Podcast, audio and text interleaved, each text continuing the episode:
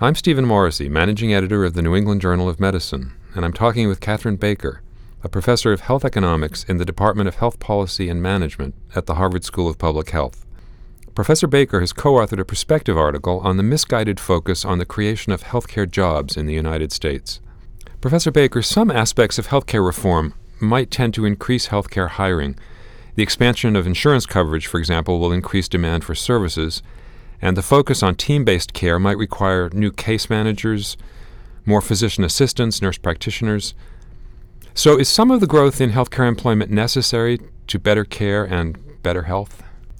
Absolutely. And I think the key factor is the goal should be improving health and access to health care. And to the extent that that involves a larger physician workforce, a larger nurse workforce, a change in the mix of people working in the healthcare sector, that's all to the greater good. But that's a side effect of expanding access and improving the efficiency of delivery, not the goal of the policy itself. In May of this year, only 69,000 new jobs were created in this country. But nearly half of them, 33,000, were in the healthcare sector. In your article, you cite data showing that over the longer term, there's been steady growth in healthcare employment as a proportion of all U.S. employment. What are the reasons for that? I think there's ample evidence that we're not getting as much value as we should out of the healthcare sector right now. We want to get as much health as possible for every dollar that we spend and for every person employed in that sector, and we're spending some money on care that has questionable value right now. That's why I think policy goals should be to improve the value for the system so that everyone has access to affordable care, and that might involve more employment, but it might involve less. You argue that job creation shouldn't be a justification for increased spending on health care. How do you convince people of that during a recession uh, when lawmakers, as we know, are so concerned about unemployment rates?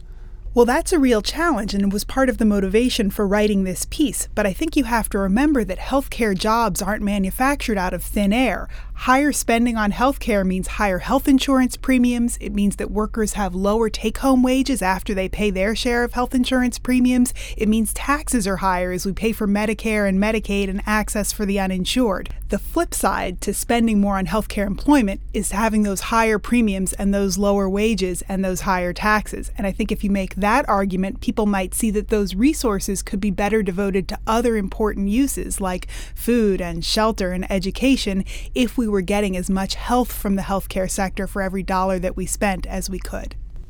In a recent perspective article, Staiger and colleagues used economic modeling to suggest that the substantial expansion in the nursing workforce is largely a temporary bubble related to the recession and that it will probably deflate over the next several years.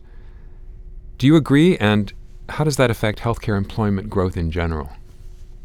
I think this highlights the challenge of trying to target employment as either a metric of success or as a goal, Really, if we could align incentives so that we were promoting high value care and access for a wide segment of the population, the jobs would work themselves out if we re- removed the barriers to the efficient allocation of resources. It's very hard to plan ahead of time exactly how many doctors we need, how many nurses we need. That kind of planned economy is destined to get the resource allocation wrong. Rather, we want to set up a system that promotes the delivery of high value, highly beneficial health care, and then let the jobs flow as they may. You do suggest that in some cases, adding healthcare workers may be creating value commensurate with the additional spending that would be necessary. How do you measure that value to determine whether any given position is beneficial? That's a real challenge. And that gets back to the goal of setting up a system that has incentives for high value care. If we reward the provision of high value care, not just more care, if we promote coordinated care that results in better health outcomes, not just more spending on health, then jobs that are created in the healthcare sector will be producing high value. You note that a local politician might prefer a larger hospital, which would offer more jobs in his or her district as long as the people paying for it don't live in that district. And that's possible given our current system of health economics. So, does that underlying system need to be changed as well?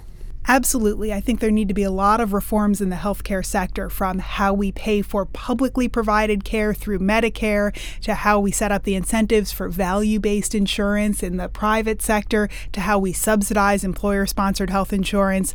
A lot of changes would promote higher value care that we've been talking about so that we can get better health outcomes. Remember, we're not trying to buy health care, we're trying to buy health. And if we set up a system that promotes that kind of use, that's certainly going to involve a reallocation of jobs across types of professions and across places in the country. And there are going to be some people who are unhappy about that. And we want to set up systems to help any workers who are displaced and to ensure smooth continuity of patient care. But a byproduct of any reform that promotes efficiency is going to be some reallocation. Thank you, Professor Baicker.